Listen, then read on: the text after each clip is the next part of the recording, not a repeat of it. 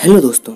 मुझे यकीन है कि आप क्रिस्टियानो रोनाल्डो को तो जानते ही होंगे, जो कि दुनिया की नंबर वन फुटबॉल प्लेयर हैं। हाल फ़िलहाल में उनके साथ एक बेहद दुखद घटना हुई। 20 अप्रैल को क्रिस्टियानो रोनाल्डो ने अपने ट्विंस में से अपना बेबी बॉय खो दिया, जिसकी वजह से वो काफ़ी दुखी हुए।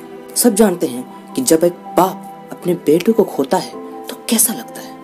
इस घटना के अगले ही दिन रोनाल्डो का एक इम्पोर्टेंट मैच लिवरपूल के साथ एनफील्ड में था, जो कि लिवरपूल का होम ग्राउंड है। पर वहाँ के सपोर्टर्स ने उस दिन एक ज़बरदस्त मिसाल कायम किया गेम के शुरू होते ही सातवें मिनट में उन लोगों ने क्रिस्टियानो रोनाल्डो के लिए तालियाँ बजाई।